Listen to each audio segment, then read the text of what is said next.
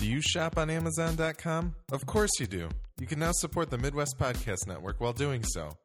Go to Amazon.MidwestPodcastNetwork.com, and a very small percentage of your purchase will go towards making our network and its content even better. That's Amazon.MidwestPodcastNetwork.com. Bookmark it today.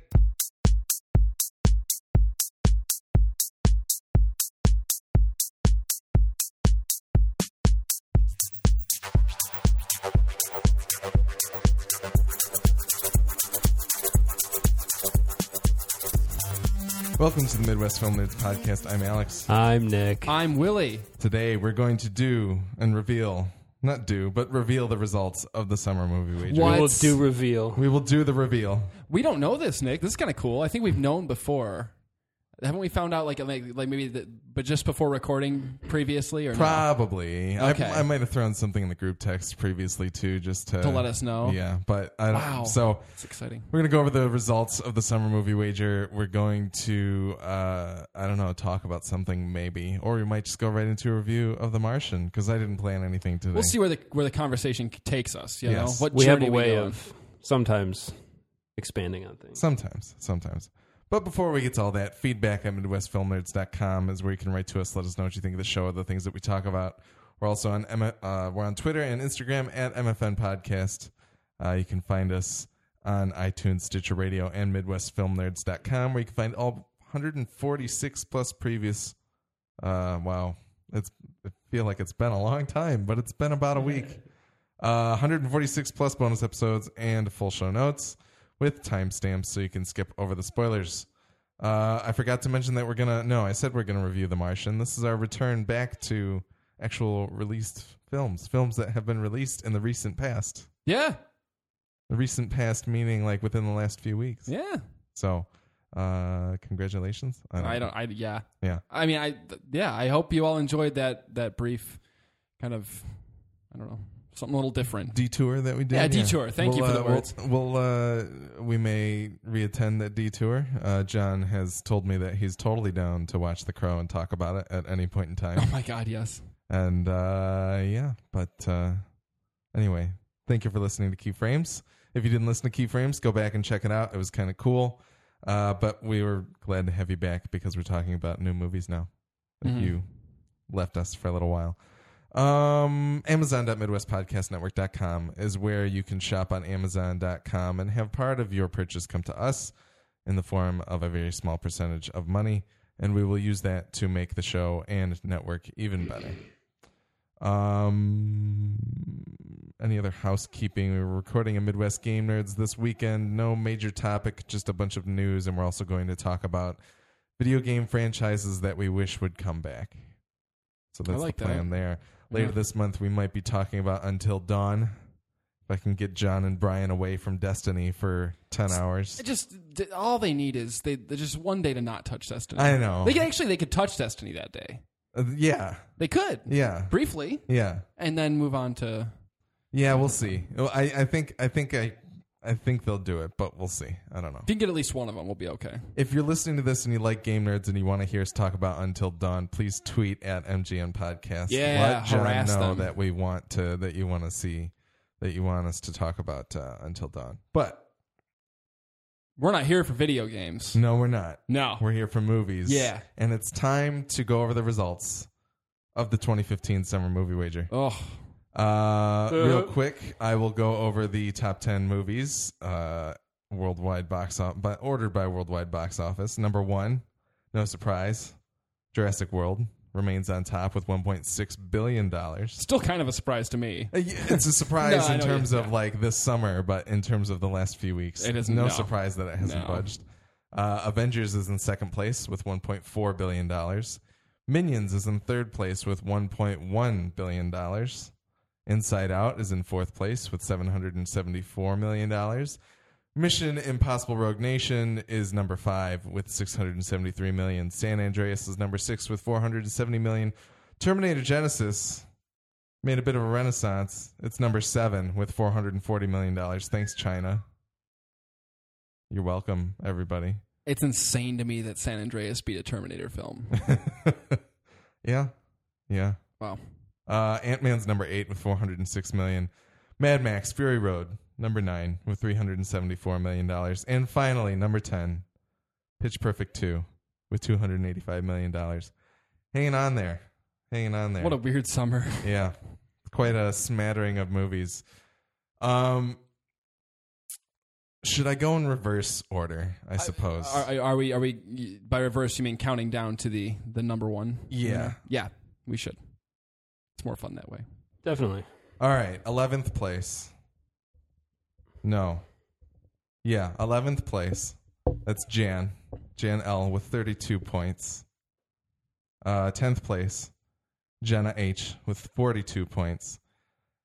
Tied for 9th place, we have 3 people. And that would be Nancy R, David S, and our very own Willie Gibbs. Wow, I did great this place, year. 43. Tied for 8th place, we've got 2 people. That's Lynn K and Alexa S. What was that, 8th?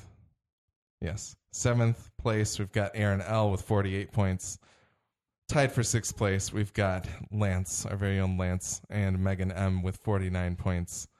5th place, that's me, with 51 points. Is this your highest year in terms of? I won the first year. You did win year one, yeah. Yes, out of 6 people. You didn't win the film year one. You won. No, I won the very first year, but after that, I have not won, and I'm kind of glad. Yeah. I didn't want people to think that I was stacking my own deck. Number 4, Mr. Tim Long with 53 points. Number 3, for her second time in the top 3, Nikki. The official wife of the Midwest Film Lids Podcast with 54 points. Number 2, with 57 points, is one Yoop from the Netherlands. Ooh, wow. And then finally, with 62 points, is Julin A. She made it. She got number 1. I'm glad that there are 2 people that we don't know in the top 3 this year. That's awesome. Definitely. That's fantastic. Yeah. I don't know how I'm going to get Yoop his prize, but we're going to figure something out. We'll make it work. Yeah, so I will try to be in contact with you guys. If you can email feedback@MidwestFilmNerds.com, let me know if there's a movie theater near you that you wanted the gift card for, or if you wanted the movie of, I think, first place I gave the option of a $40 movie, up to $40 in an available format. Something like that. It could be a collection of movies, whatever. Just start a dialogue with me. We can figure out what's going on. I want to note that our winner, Julin, is the only one that predicted Pitch Perfect 2 spot on, number 10. That sealed the deal, I think. There. And our 2 people who guessed Jurassic World. Who was it? Are in the middle of the list. That's Megan with 49 points and Lynn with 47 points. Still impressive, though. I mean, that's... Very much so. Yeah. So those are congrats to everyone. Yeah, congrats everybody. Thank you for taking part. Absolutely. Look back next year for the next summer movie wager sometime in April or May if I forget to do it like I did this year probably. Yeah. But, I'm going to beat everyone next year. Are you going to do it? Yeah. Come at me, bros. It's your year, man. That Tim. I think Tim and I were like right next to each other last year. Tim won the second year. Tim won the second year, and he was super close. He was like 4th place last year, and I think I was 5th. Yep, and then Nikki won last year. Yep. And yeah, that's exciting. Our first non-family video person to win. Our first year where somebody that has not been on this podcast. Now, given at the time when Nikki won, she had not been on the podcast. That's true. And the second year James won, he has not been on the podcast either. Okay. But, okay. Yeah. Fun stuff. Yes. So thank you, everybody, for taking part. And we look forward to next year's summer movie wager. I feel like I should have looked up some news. Well, no. I got a question for you guys. What's the question, Willie? We've seen kind of a renaissance of astronaut movies lately. Got Gravity, Interstellar, The Martian, Mission to Mars. Well, that's what I was going to say. Red Planet, a little recent. Rocket Man. They're back. You know what I mean? There was a period there in the 90s where it was like astronaut movies are back in a big way. Yeah. Apollo 13, and this is the second reference for this movie. I think in 2 weeks, Space Cowboys. So there were some astronaut movies. You guys have any other like kind of weirdly random super duper subgenre types of movies that you want to see come back? Like, what's a trend you want to see reappear in Hollywood? Man, I mean, I like the space thing. I'm glad we're getting more space. Yeah, I love space. Would you prefer science space or like sci-fi space?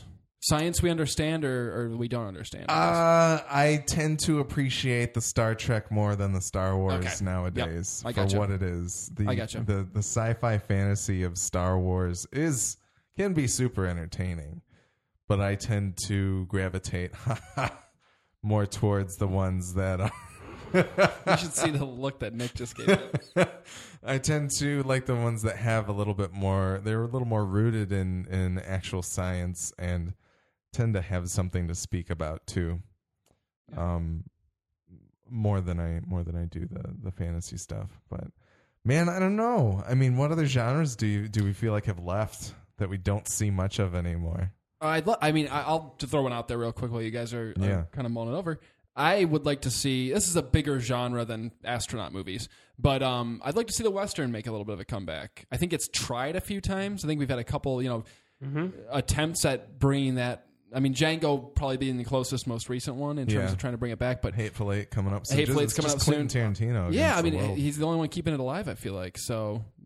Let's get it. Like, let's get some more. Jane Got a Gun's coming out. We'll see how that works. Is it? Yeah, I think it's coming out, and I don't know what form or condition. Is it a movie still, or did it become an audiobook? I don't know. Gavin O'Connor reads Jane Got a Gun. Sorry, Gavin O'Connor. I really like you. The Western would be cool, and I'd also like to see. This is a really random one, but people under siege movies. I love movies about people like holed up somewhere and they're just completely being bombarded with shit from outside. And I love that. Like the classic, I think, example of that, maybe the first that I can think of being the original Night of the Living Dead. Now, I'm not saying I want a zombie movie. I'm kind of tired of zombie movies. Well, are they holed up in the studio in Airheads? Technically, yes. Essentially. Yeah, there you go. Yeah. Second Airheads reference in 2 weeks.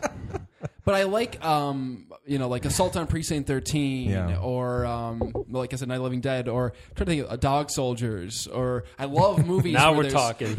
There's a group of people, either skilled people or just average Joes, where they're stuck somewhere and it seems like every time they try to find a way to get out of it, something worse happens. I love that. I like the feeling of claustrophobia. That's kind of The Martian a little bit.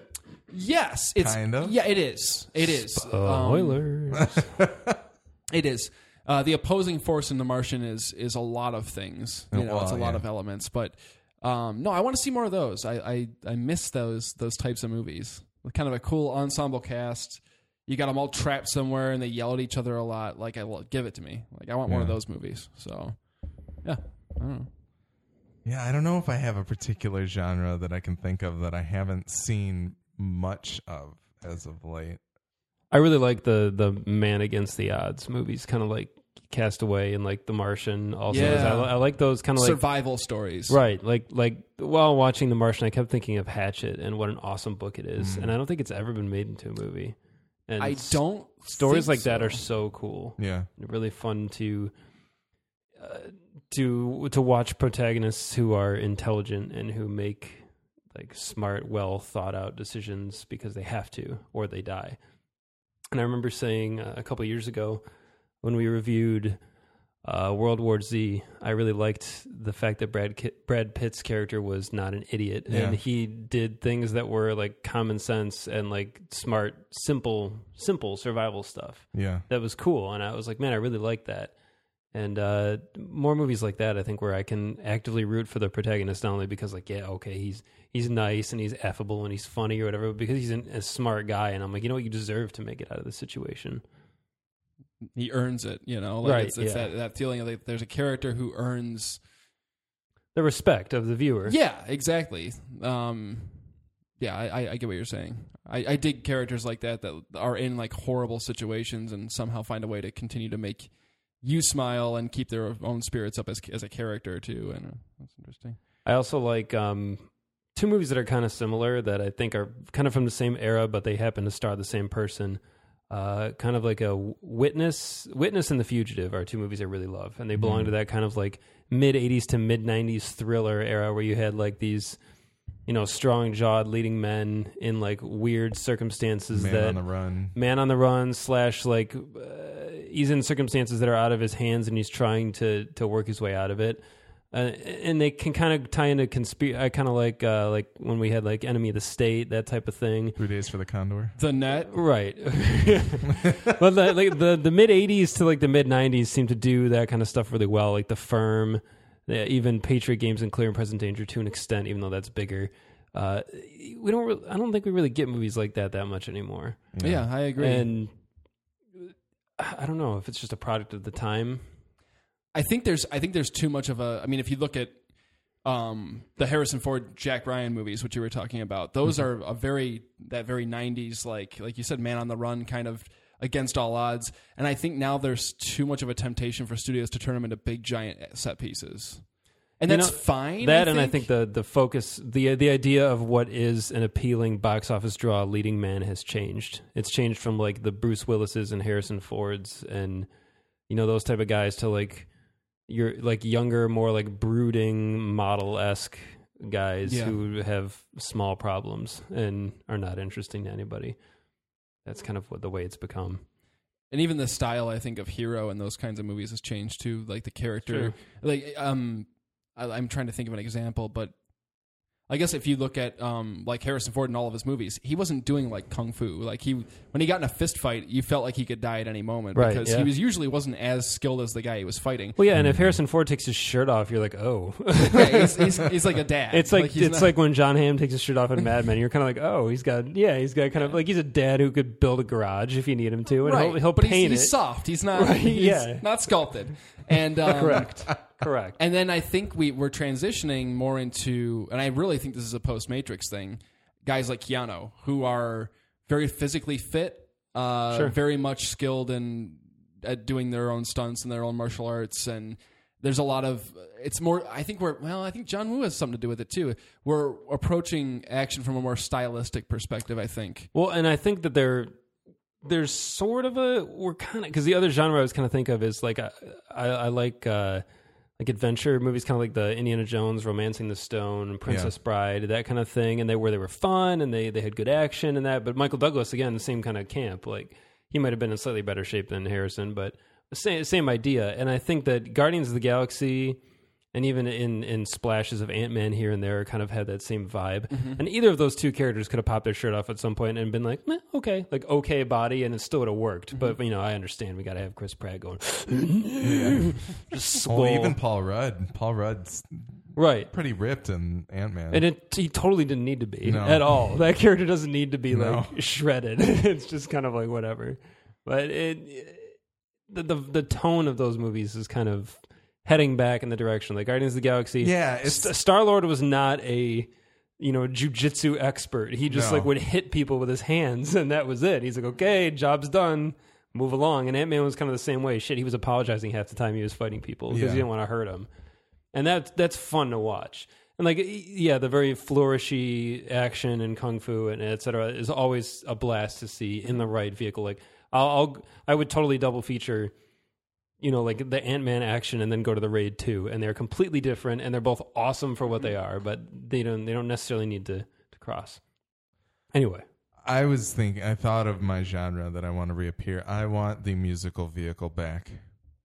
I want the Purple Rains and the Moonwalkers.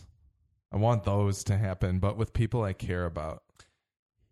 That's the trick. There's like Britney Spears' Crossroads is like the last one that's like that, and then everything after that's like concert movies, you know, you know, I've never seen The Wall. Well, I don't know how The Wall was. 8 Mile, I suppose. Yeah, I think is the closest thing to Purple Rain that we've had in probably. Yeah. Well, the risk you run is 1 in 1,000 musicians can act.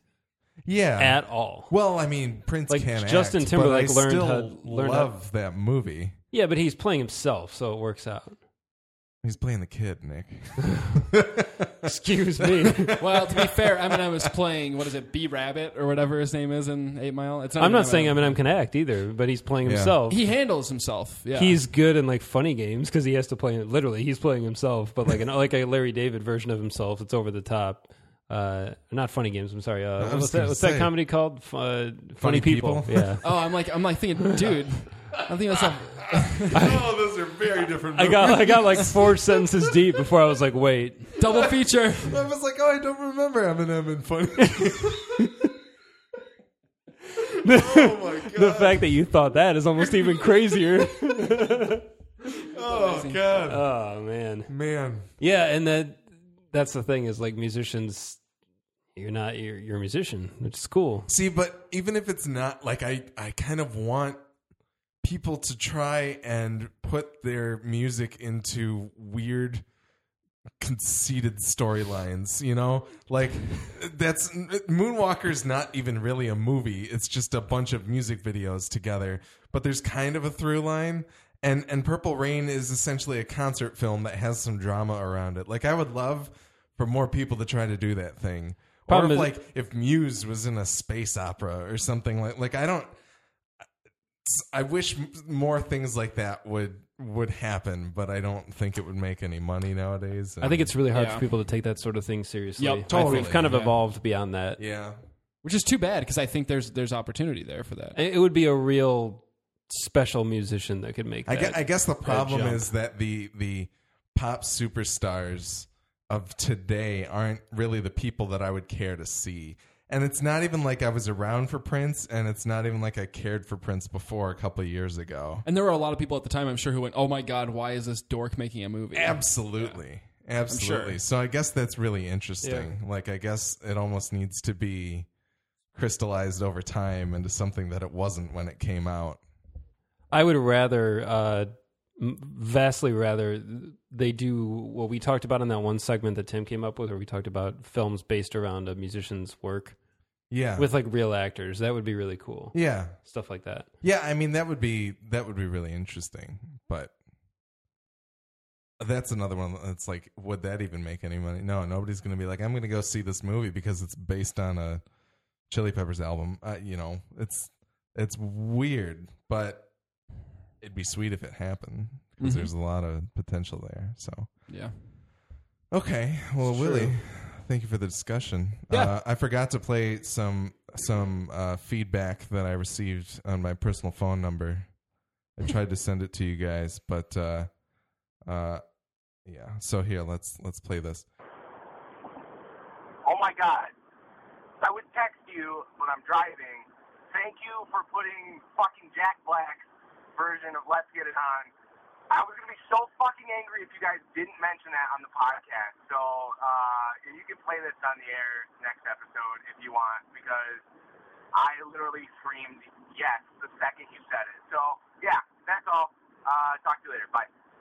That just reaffirms my idea that your brother is Jack Black in that movie, basically, because that's the exact voicemail Jack Black would have left. Pretty much. No, I. You're welcome, John. That's hilarious. I knew that was one as soon as like, and I don't know if I necessarily knew that before we started the segment, but as we were talking about it, I was like, John would probably kill me if none of us mentioned. And you were correct. Yeah. Same way Rick would have been disappointed if nobody mentioned the karaoke scene from Only God Forgives. I could totally see John leading, being the front man for a band called Kathleen Turner Overdrive. Yeah. Yeah, that could happen. I think he actually was hired at his job because his bosses thought that he looked like Jack Black. That's funny. Well, if we were to like recreate a scene from High Fidelity, your brother would absolutely be a shoo-in to play that character. Yeah. It'd be flawless. Yeah, that's true. Thanks, John. Yeah, thanks, you. John.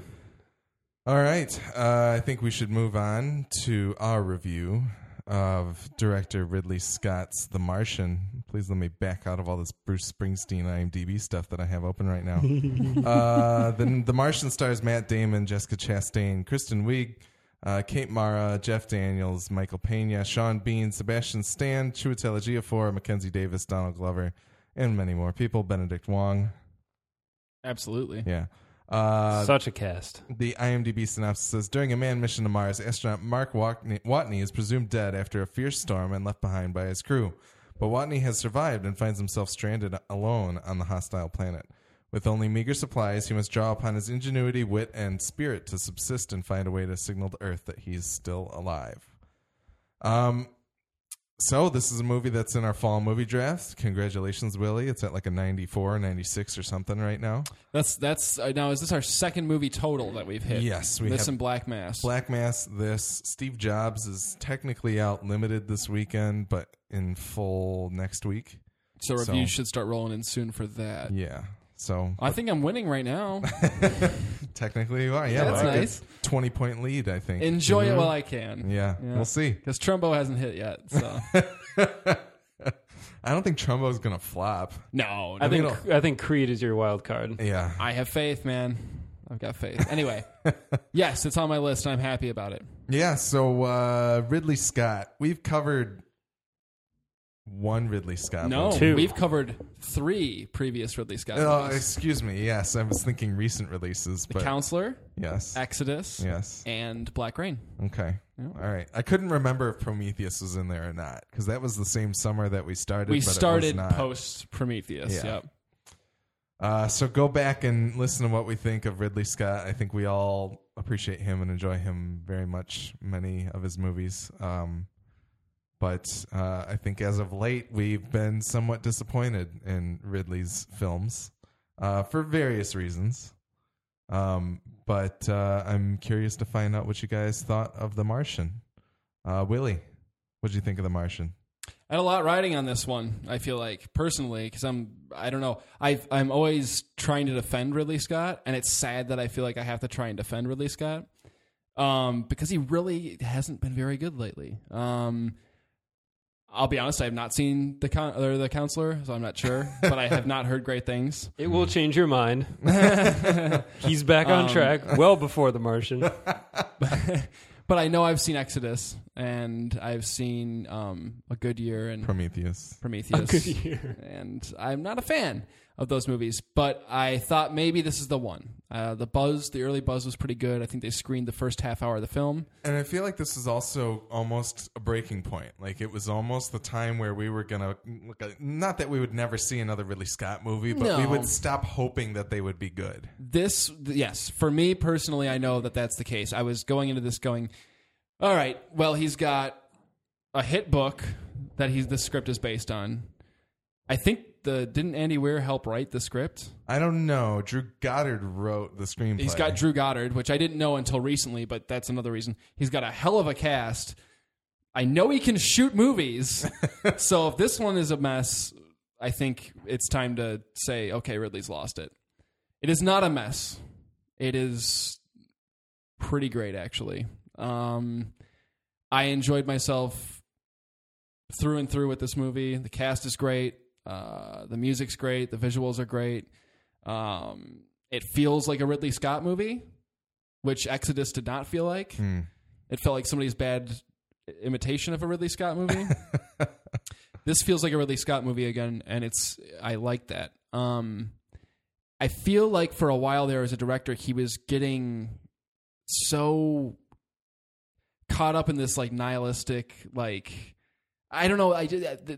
His movies, the thing I like about his movies as I grew up and watched them was there's always a sense that they can be really dark. I mean, if you look at Blade Runner or Black Rain or even Legend, they're dark movies, but there's always a sense of hope and a sense of you feel good when you finish the movie. Either you feel excited by what the movie showed you or you just feel good because maybe the ending was pleasant and was a nice little bow on it.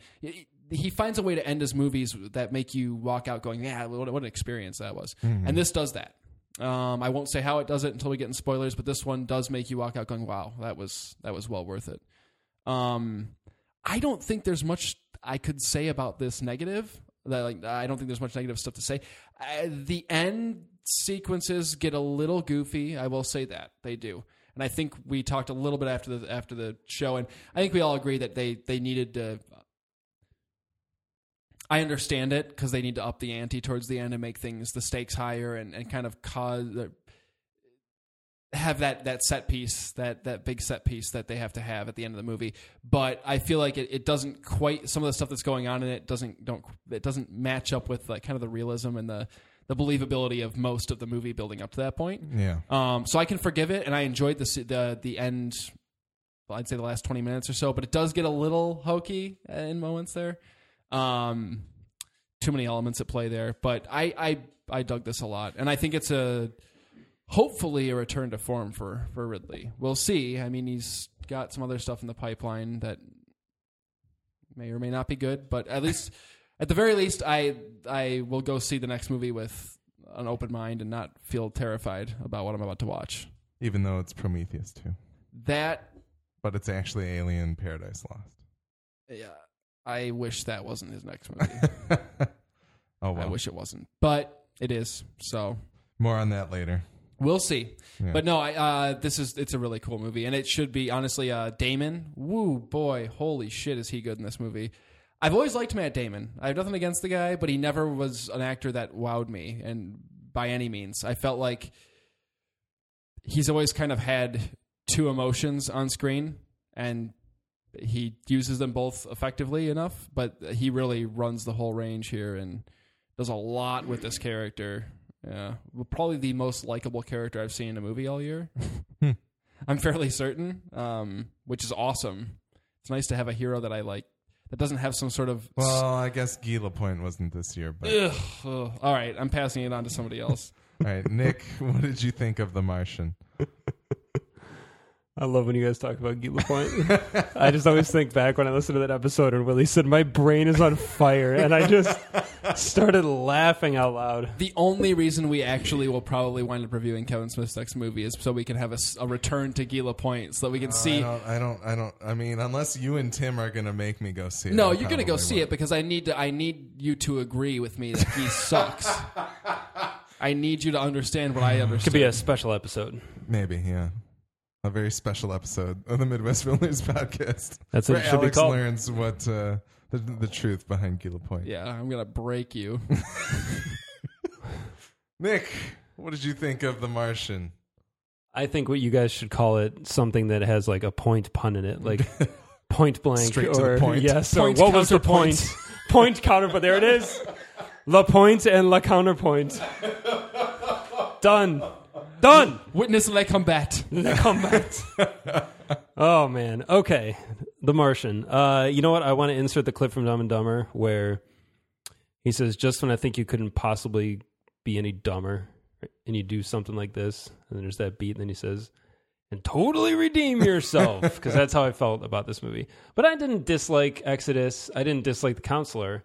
Yeah. I think they're both good movies in their own way. The Counselor, you know, subjective taste. But anyway, Exodus, I didn't think it was nearly as bad as a lot of people made it out to be. I thought it was a solid enough. It was a Ridley version of Bible. So, you know, whatever. But this is really good. I liked the fact that I felt good about life while I was watching it. That even though it's literally the worst possible circumstances ever in a movie, really, if you think about it, no one has ever been stranded on a planet before. Yeah. He's literally the only living thing on the entire planet. There's a lot of really funny things that this movie, a lot of funny observations that Matt Damon's character raises, especially near the end of the movie, about the exact nature of his predicament and what it all means in the grand scheme of things. That is so awesome, and I wish was actually explored a little bit more. But the implications of if that were to ever happen or something like that, what that means and how that guy will go down in history for, you know, for what an incredible situation he was in. Mm-hmm. No matter the outcome, it's amazing. And it has such a good vibe, though, the whole time. It's really strange because it should be so dark and it should be so scary. Yeah. But It does the thing, the thing. What it does really well is I think an integral part to a good like survival tale like that is that you hit that point where you either lay down and die or you say, I'll do the other thing and I will fight to the death to try to live and just fight and fight and fight. And at that point when you're at that end and you you have nothing left to do except try, then you may as well have a little bit of fun with it, I guess, if that's the way your personality is. And I'm really glad this character was not some grim-faced, set jaw. Well, it's really weird because I feel like if I think about myself in the situation, I would be like pacing all over the place, like speed walking between things, being like, oh, I should do this. Oh, I should do this. Oh, I should do like just sitting there, this like mess of nerves. But yet Matt Damon's character, Mark Watney, finds this way to make light of the situation because that's all he can do. And I think it kind of goes back to that old philosophy of if you don't laugh, you'll cry kind of thing. Yeah. And I was watching and thinking, would I do that? And I came to terms with the fact immediately I would die. Instantly, I'd be dead. But immediately, I just go, oh, shit, fuck, all right, whatever. Pull the helmet off, it's done. It does a good job of kind of reminding you, though, that these people are trained for a lot of they're the most intelligent people available, and they're the most, these are the qualities that these people have that we do not. Mm-hmm. The average person, the lay person, we would bleed out and just be in shock and die. But these people have that extra quality that, first allowed man to, build a fire in the first place. That extra little bit of grit and something in them that we don't have. And it's a beautiful thing, a beautiful reminder of the space program and how wonderful it is. And, as much as Interstellar was a pseudo love letter to all of that, this is a full blown,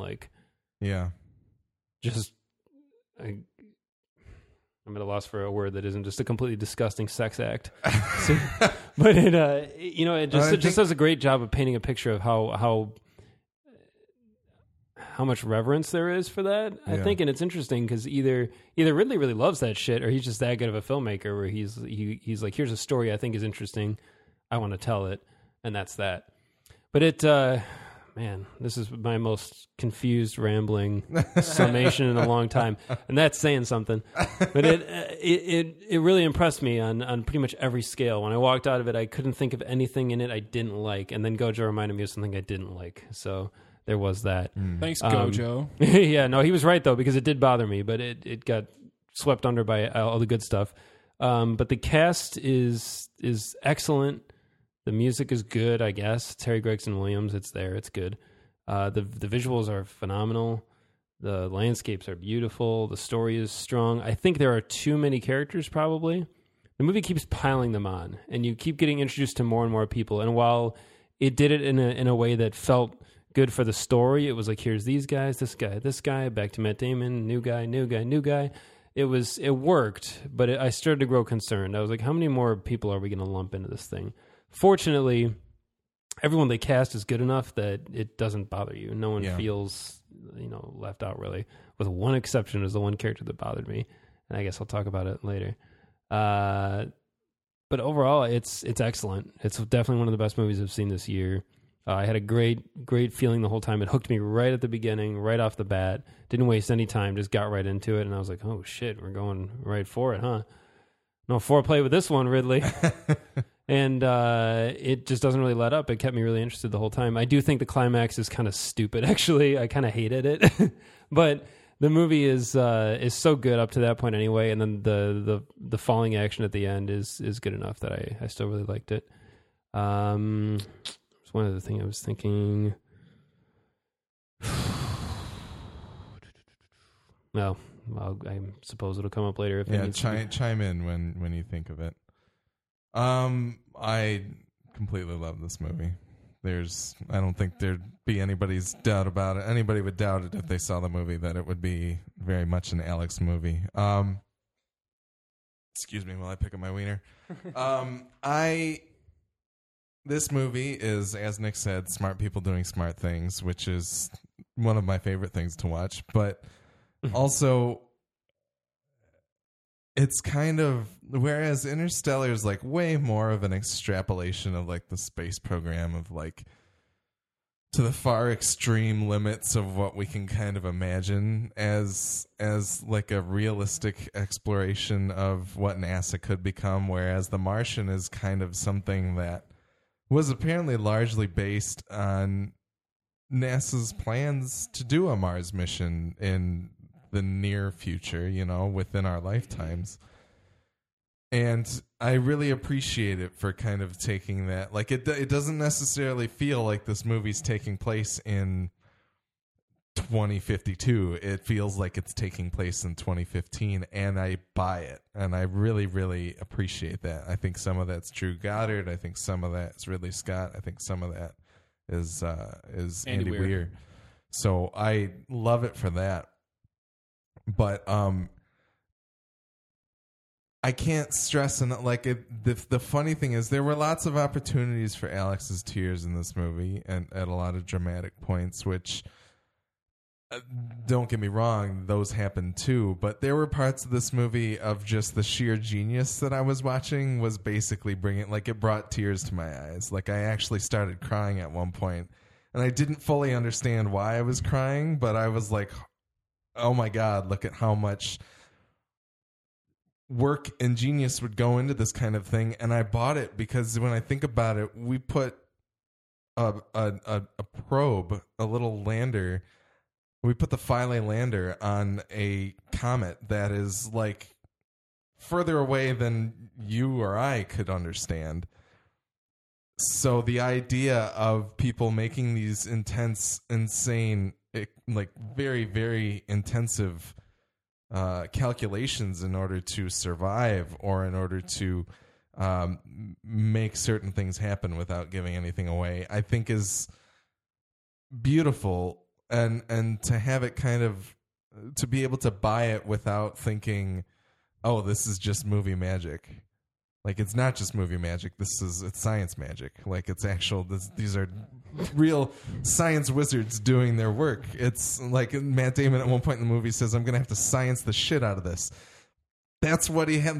That's what's happening in this movie, and I love watching that happen by any means necessary. Like, I immediately think back to Apollo 13 and just the complications that happen on that mission, and watching that movie.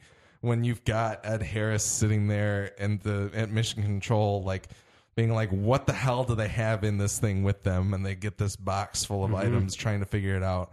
Like, watching the scenes of them trying to figure out what he has with him and what he can do with those resources, and just that whole dynamic of that happening and having happened in our history is fantastic. And I think Ridley captures that and lets it stand on its own. I think in a technical sense, this movie's not anything amazing, other than it makes me buy the landscapes of Jordan as Mars. I think I didn't for one second doubt that it wasn't filmed on Mars, which is awesome. But other than that, when you look at something like Interstellar and its depiction of black holes and all of the insane technical visual stuff that it did, I don't feel like The Martian went for that.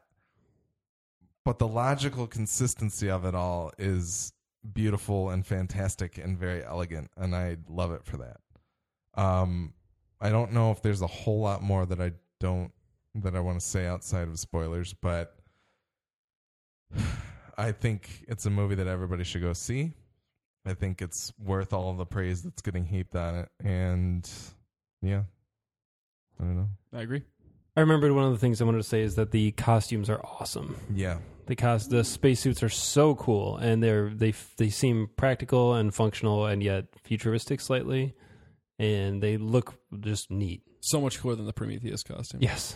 It's really funny, the consistency with Interstellar in many ways. Yeah. Like casting, just, and maybe that's part of the discussing with NASA how things are going to look, or what things are like looking at those. Maybe that's what that's from, but like the orange and white suits and just kind of seeing how both visions of where space technology is going to be at that point in time, I think was interesting. But yeah, everything's awesome. The sweet GoPro arm on all of, like all the GoPro stuff everywhere. It's like, yeah, they should be sending like 1 billion GoPros into space, because everything they're going to capture is going to be awesome. But I really like, spinning out of what you said, I liked the fact that the movie basically, and this is kind of a trope of survival stories like this, but problem solving, just the nature of solving problems, I think is a thing that it's kind of becoming lost Like if you asked me right now to do, if you handed me a sheet of like 10 long division problems, I don't think I could do them. Yeah. If you handed me a list of one long division problem, I don't know if I could do it. And obviously that, again, that kind of proficiency in mathematics, well, that proficiency in mathematics, any proficiency in mathematics. The ability to know your times tables is... hey, multiplication I was always good at. But, you know, that obviously comes with the job, but watching a character who says, okay, I have, it was fun to watch someone follow like the principles of like solving a scientific problem and sitting down and saying, what is the problem? Here are some hypotheses. Let's test them out and see if they work. And some of them were conveniently easier for this character than others. Like some problems he's more naturally adept to solve, but some he has to kind of fart around until he maybe finds a solution. And he had a great quote in the movie where he's talking about the nature of problem solving and says, when you're faced with, you know, obstacles, like you sit down and solve the first problem and then solve the next one and then solve the next one and just keep solving problems. That's just the only way to do it. Which my dad said was almost a direct quote from, I think, Ed Harris's character in Apollo 13 in real life, Jim Lovell, about Apollo 13. Jim Lovell is Tom Hanks' character. Yeah. God, I forgot the name of Ed Harris, though. But yeah, And that's refreshing to see in a movie, because I think in a lot of movies now we watch characters either just luck their way out of a situation, which is fun to watch. You know, Indiana Jones didn't sit down with a piece of paper and a pen and go, okay, how do I find my way to this? Like he has that knack and just gets his way out of it. And that's very entertaining in some movies. But I think we don't see enough examples of that in movies, of characters that have to put in the time and put in the work. And it's nice. I think it's a nice reminder that that's generally what life is more like. Yeah. If you're in a bad situation, even if it's, you know, something every day that people deal with, you just have to sit down and start at the beginning and solve the first problem, solve the first step, and just keep moving, keep the momentum until you've got it solved.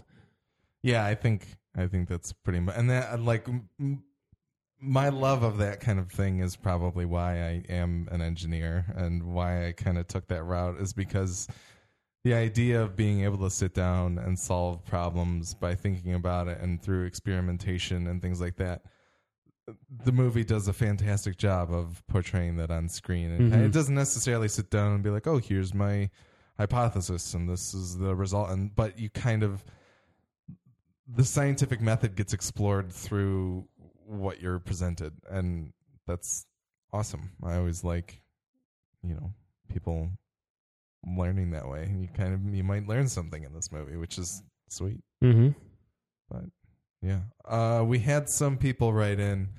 I asked people what they thought of The Martian. We had Jenna on Twitter said, loved it. Having read the book, I felt Damon nailed the character and his humor. My mom didn't feel the same. She felt as though he was a lot funnier in the book, but you know, I've heard all kinds of different things. She's a Ben Affleck fan. That's possible.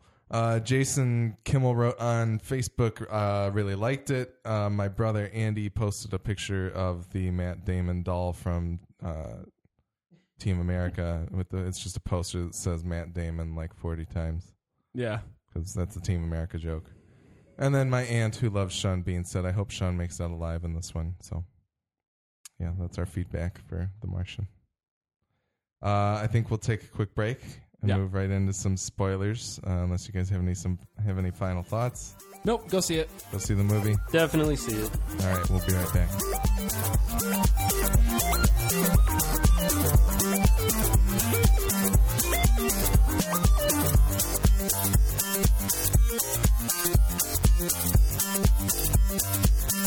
Spoiler-tory for The Martian. Here we are. Let's start with Sean Bean, because that's where we left off. Sean Bean lives. He does. We were talking afterwards, but he does get fired. So is that. It's true. His job dies. Yes. We were hoping that. My thought was like, he's gonna be standing there waiting for the ship to land eventually. He's gonna be like, guys, over here, and it's just gonna land and crush him, and that's the end of the movie. No, seriously though, he was really cool in this movie. Just two things I want to touch upon. Okay. One, the rover and the potato garden are like characters in this movie. Yeah. And when the potato garden dies, is murdered by Mars, and then the rover is left behind, I legitimately felt like sad for both those things. I was like, damn, That's it. Like, we live or die. That's the last time he's going to see, you know. It, yeah. So that was, it was devastating when the hub. Yeah, the hub exploded. Oh God! It makes me want, like, every time I see that kind of thing in movies, I'm like, God, we really need to slow down the depressurization. Like, there's a reason why that happens. This is a problem. Super slowly in real life. It's because if something like that happens, it would destroy everything. Get on it, NASA. Yeah.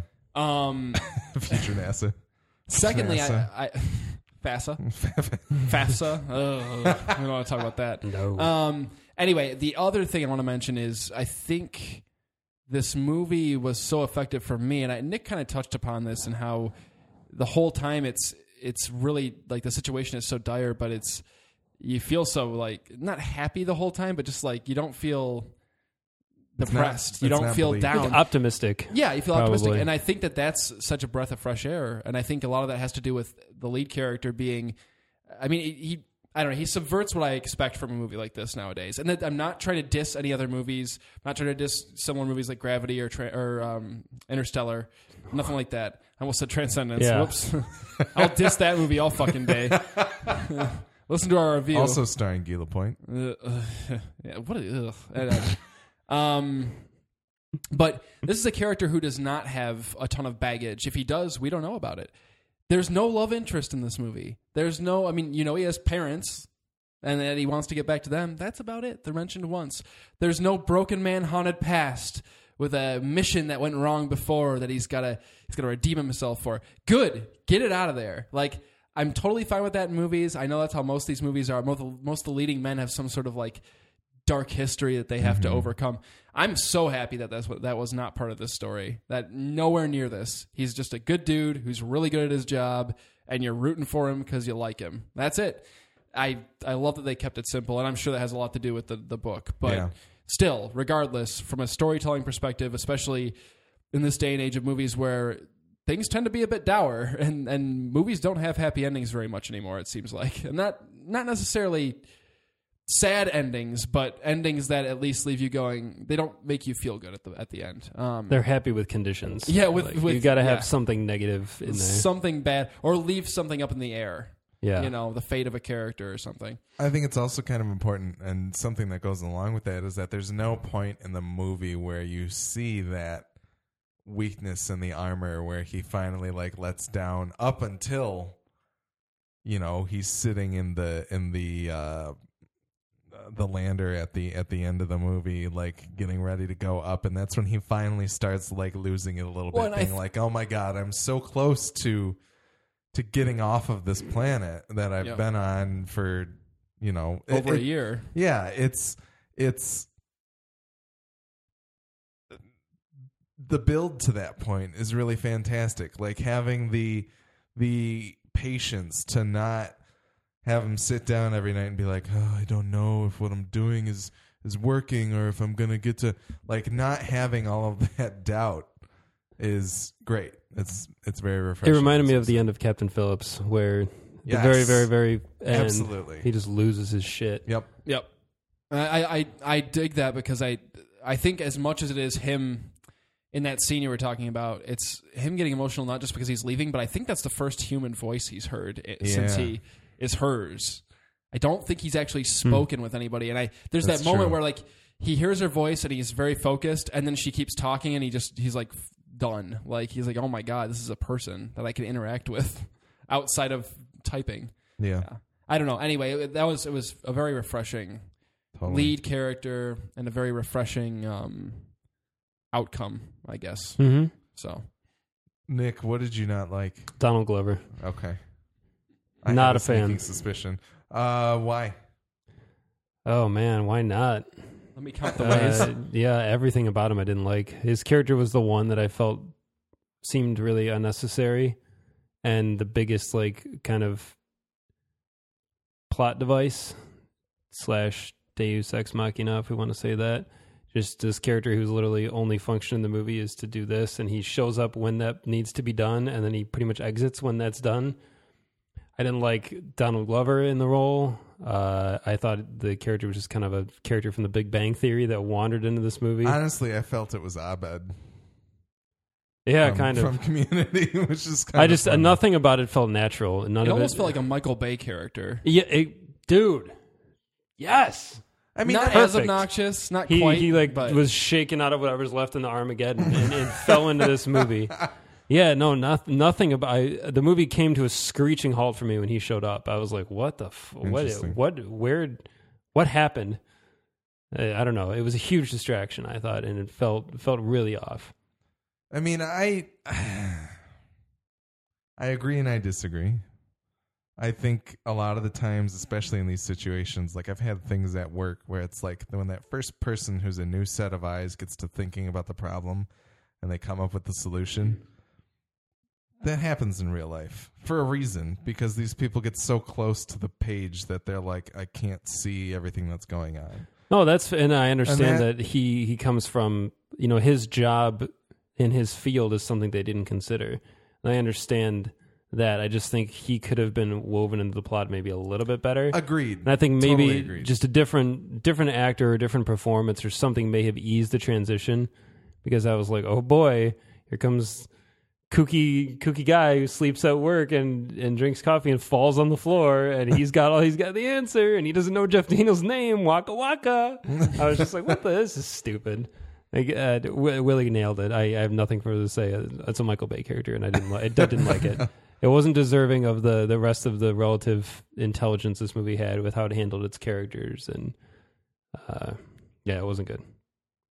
It didn't bug me too much, but I totally understand. For whatever reason, it didn't bother me while I was watching it, but he's a Michael Bay character. He does not belong in this movie. Yeah, exactly. He does not belong in this movie. I didn't like... I guess we could talk about the climax, but... Yeah. I understood. I was like, okay, I could feel the movie was building towards this, and I said, I understand that the ante is going to be upped. The big thing that was... I mean, I guess I can't fault them, because NASA made the right decision. They were like, no, that's ludicrous. We're not going to risk... We're not going to jeopardize 5 people to save 1. We have a plan that's good, and their plan was good. We use the... I forgot the name of it. The Chinese program, and we get the supplies to him. And then he lives. He waits it out. Yeah, exactly. He waits out till the next. That's the smart way to handle it. Obviously, that may have been a little less fun to watch, but although I was thinking that a really horrible storm, was going to come back around at some point and be like the main antagonist in the third act, but it didn't happen, and thankfully it didn't, because storms make me really nervous in real life. So I was kind of like dreading that the whole time. Especially when you can see nothing. I was so tense during that storm scene at the beginning. It was freaking me out. Also, factually, one of the biggest inaccuracies about the story and present. And really? Yeah, because I did read that there wouldn't be a storm like that on Mars because of the atmosphere. Which is too bad, because it's cool, but really scary. But the... I liked it. I understood like the code of honor amongst the crew, and they're like, "Let's go back. Let's screw the man. Let's do this." And I was like, "Cool." And they felt like it was their responsibility. Yeah, and that was cool. I bought into that. I bought into them doing the math and people on the ground doing the math and working it out for them. That was all cool. And then just the actual mechanic of the whole thing went into cartoon land, and that's when I stopped feeling tense. I was like, I no longer care if he lives or dies, and that's kind of a problem. Because at that point, I was like, even if he dies at this point, he had a hell of a run. And I wanted him, up until that point, I was like, I really wanted him to make it. And I loved Benedict Wong talking about what they can pull out and all that. I was like, oh, this is cool. This is funny. And like the atmosphere's thin enough that we can just use this tarp thing. And like, I was like, oh, that's all I really need. And then it just got like, after seeing Gravity and how intense and terrifying that situation would be, even for really seasoned astronauts, the whole third act, I was like, it turned into Iron Man, which is exactly what it became. Yeah, it's kind of where the smart people doing smart things starts to fall apart in the film. Yes. Because there's a lot of very strange decisions being made. It's too many elements, I think, too. There's too many, like, they go over all these variables, and it's constantly, okay, well, that's not going to work. Well, now we're off by this. Well, now we're not moving fast enough. It's over and over. And it's like, well, what if we do this? Well, what if we do, like, they need to like pick 2 or 3 of those things and stick to it. Like, really, space travel doesn't work that way. I know that. It felt like, yeah, she does not cooperate, as we heard. Yes. But there should have been this is a problem, this is a solution, this is a different problem, this is a solution, not let's explore the same two problems 18 different ways. The combination of the puncturing the suit plus her out on the chair was too much. Pick one of those two things. Yeah. It gets to be too wonky for me. Yeah. Because it's like, I do not buy that he could possibly direct himself reliably. No. Or nor could she. It does I let it go because I enjoyed the ride, and it wasn't like he was, I don't know. It could have been more preposterous than it was for sure, but it was a little bit like, okay, this is getting kind of silly now. Like, can we wrap this up, please? It did. I was actually straight up laughing out loud in the theater because there were some shots that were just goofy of him. He looked like Rocket Man, just flailing around in space, like flying around. And I was like, it looks like someone just let a balloon out and it's just flying around. Yeah, I don't know. Still a good movie though.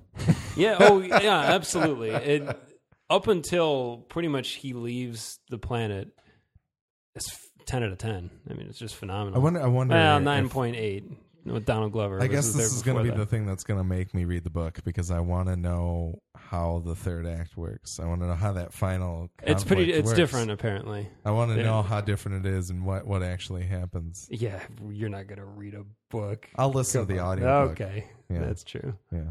You don't read?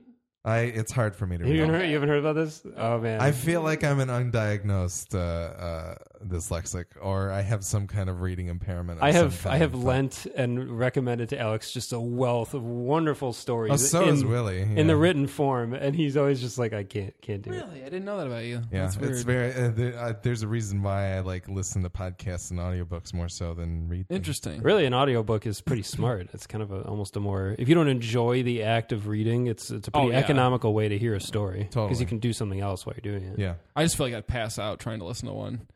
Like I'd have a wonderful story being told to me. It's something to do in the car for sure. Yeah, it's a car thing. Yeah, I've listened to many audiobooks like on like car rides, and then even sometimes I use. I will listen to the audiobook as I'm reading like the ebook or something like that to try, because that at least gives me a pace to keep driving forward with, and it increases comprehension a little bit. But wow, yeah. So all right, there you go. My dark little secret, but tortured past. There it is. But yeah, I would like to kind of see how the climax shakes out, and the book compare, because I mean, I didn't have that big of an issue. Like if there's any ice pack that gets blown in this movie, it's that one. But you know, I think, like you said, the journey is such a great one that it was kind of hard for me to be like, I'm going to throw it away here. But the juice was worth the squeeze. Yeah, yeah. I really liked... there you go, John. As you... that was for him. As you said already, Alex, the amount of science that's in the movie is really fun to watch, but I almost wanted a little bit more of the philosophical implications. And this is coming from someone who does not like to hear people drone on and on about philosophical stuff. But I think a little, like I really liked some of the things he touched on about like him being the only person on the planet, and there was some humor too at some of the moments, like him saying he's the best botanist on this planet and all that. It was funny, but he kind of got into some more serious parts, and I can't remember anything else specifically except I remember his log to the captain where he said, "Talk to my parents" and all that, and that whole moment. There are lots of little serious bits just kind of peppered throughout there of him thinking about his position in the universe at this moment and the circumstances he was in. And I almost would have liked a little bit more of that. Maybe like his journal he was keeping was pretty much for either the lulls or a tracking of his progress and what he was doing, which was smart. And I understood if he had died and anybody made it back there, they could have followed in detailed process what he did, what happened, where he went wrong. Sure. But I kind of wanted to see like a personal log of like, how do you feel? And Chiwetel had that moment where he was talking to Mackenzie Davis, and he was like, "How is he?" And she goes, "Oh, he's doing this." And he goes, "Yeah, but how is he?" Yeah, which is a stupid question because let me text him or and find like out. The one point of like wondering, like even the interpretation of his words too when he says, "Are you fucking kidding me?" Right. About the tarp, and like, is it like, "Are you fucking kidding me?" or is it, "Are you fucking kidding me?" Yeah, like wondering like even that level of it too. Is great as well. Just some insight into how he was coping with this whole thing mentally, because I was thinking throughout the movie, especially near the end when you see him and he's all screwed up looking. He's a little crazy by the end of the movie. I was thinking, like, how is he going to be when he gets home? Like, how do you go on a date? And like, what do you do? Like, who are you? Oh, hi, I'm so-and-so. I'm a manager at whatever. Oh, I'm the guy who was on Mars for 2 damn years. Hi. What's the worst thing in your life? Like, and I'm glad the movie didn't linger. I'm glad it kind of got out when it did. But I wanted to know more about or at least him talking about what, if I make it out of here, what's my life going to be like? You know, I think some of that, like you said, was the whole, I need to keep laughing or I'll start crying. Sure. Like in the sense that if he did sit down and think about it, I feel like he would collapse under the weight of it all. Here's the thing though. I don't really care if you have the most amazing mental fortitude on the planet Earth, but you're going to break down at some point, like on day 90. You're going to, at some point, somewhere in there, you're going to sit down and go, whew. And I wanted to see that. I wanted the McConaughey breakdown from Interstellar, which I think is one of the most powerful moments I've seen in movies in the last forever, my life. I wanted that level of gut punch. Because you got to have it in order to... That's just normal. That's human to have moments like that, to lose the circumstances it. Hit you. Yeah, and, you're like... and that's totally fine. I kind of wanted to see him for a minute just kind of... It's okay to fall down and then pick yourself up again and keep going. Instead of just he like, oh shit, all my potatoes are dead. Back to work. Like, he's not a video game character. He can't just keep doing that. Well, he does have the breakdown in the rover after that, though. I mean, it's brief, but it is there. It was way too late for me, though. I wanted something like that earlier. I was like, I don't think anybody... You'd have to be a sociopath to make it 500-some days without having a crack in your emotion.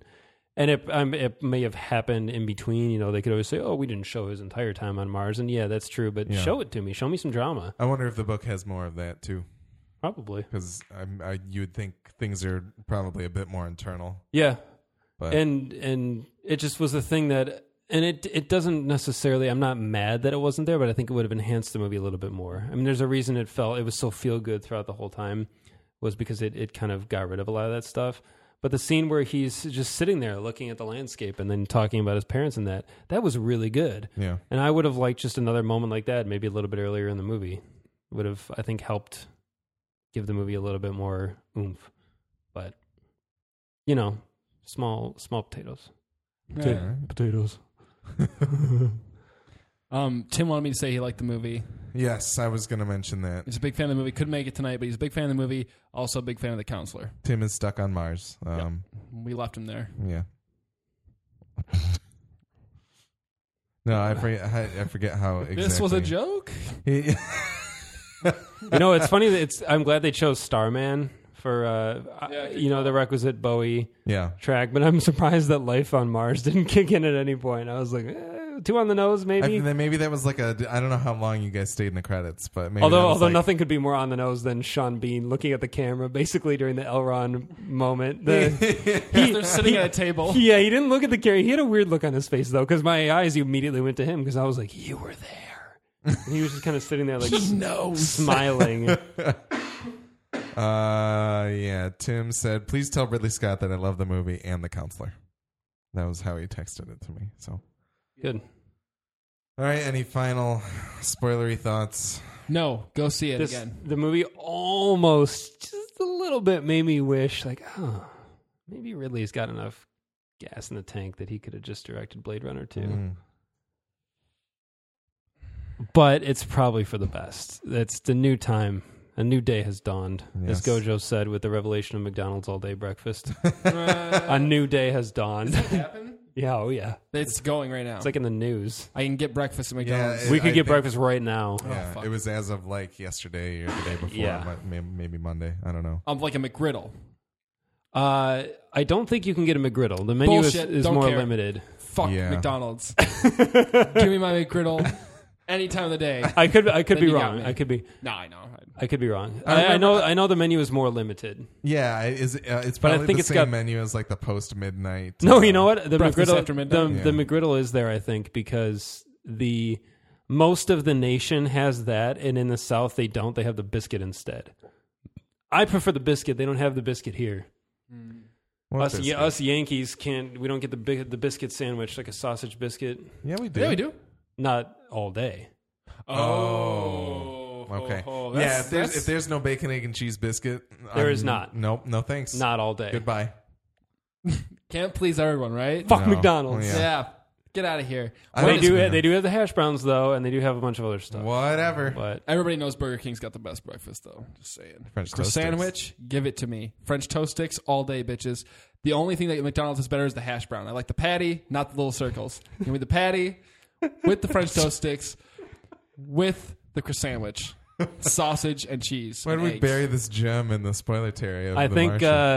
Maybe we should have a good old-fashioned just night of some heavy drinking, and the next day drive to a McDonald's and a Burger King and get the things from each. Taco Bell, too. Make it happen. I haven't had Taco Bell breakfast. I still haven't had Taco Bell breakfast. Crunch Wrap. Pretty good. Yeah. Yeah. Is that all you've had? And sausage. Sausage. Okay. I'm a sausage guy. I'm a bacon guy. It's a sausage fest. I like them both. No, the Crunch Wrap's pretty good because it's got like crispy hash browns in the Crunch Wrap. Well, so does the... Yeah. In theory, that sounds delicious, but I think I would go to the one Taco Bell where my hash browns would be like... Soggy. They would be like... Yeah, those little... the fry guys from McDonald's, they'd be all like shaggy and hanging there. Oh, we're on a hash brown, so we put guacamole in. The waffle taco. I'd be okay with that. Guacamole and breakfast is really... The waffle taco? Kind of lame. Did they get rid of the waffle taco, or did the waffle taco become... Kind of lame? Something happened. Waffle taco may have evolved. Into its final form. Waffle Aka, though? Yeah. I'm not sure. Something might have happened to it. It wasn't very good. I got one of everything from the breakfast. Yeah. Try them all. And Taco Bell? Yeah. Wow. When they first showed up on the scene. New players.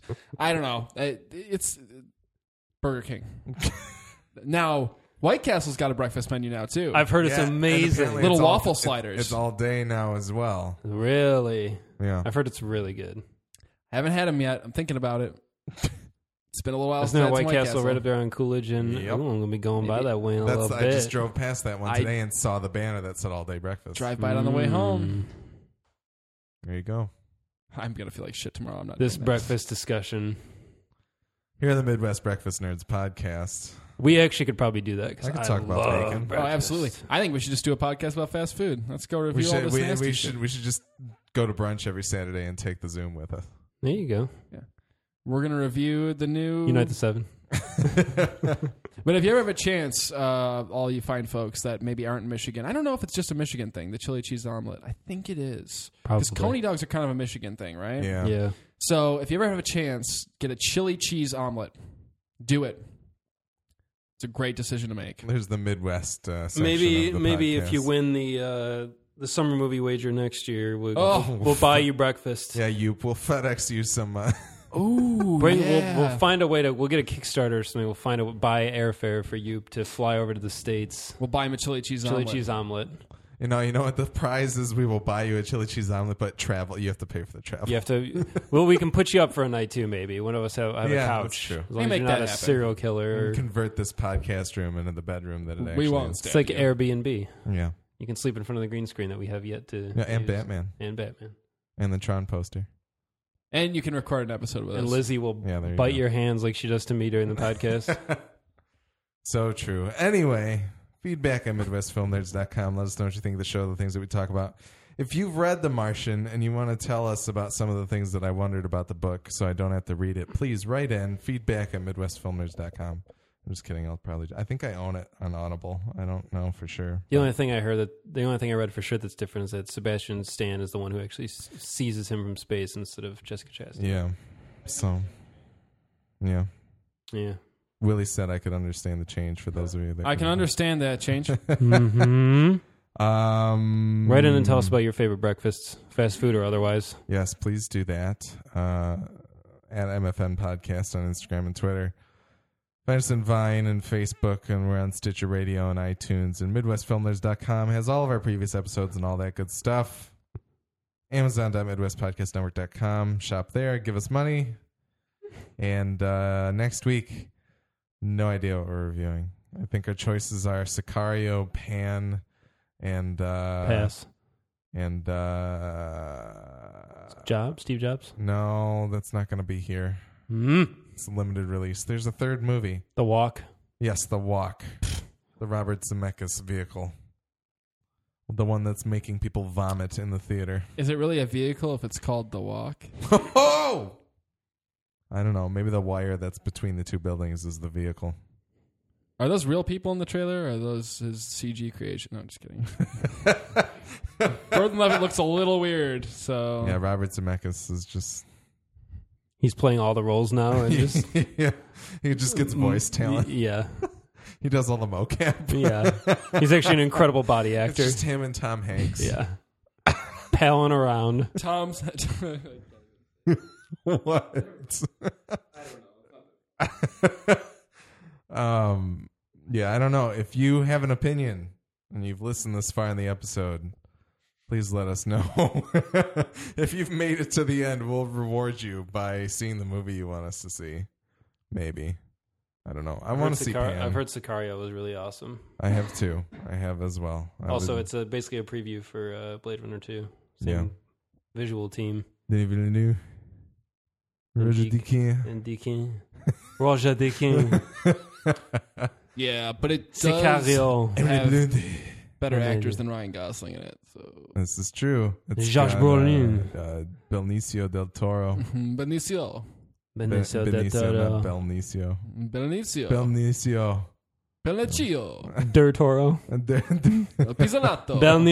del Toro. All right, we've been recording for too long. Breakfast Contrab. Emily Brunta. Just do Univision. Le Combat. Le Sicario. Sicario Combatto. Bye. No. Alex, will I go watch a movie?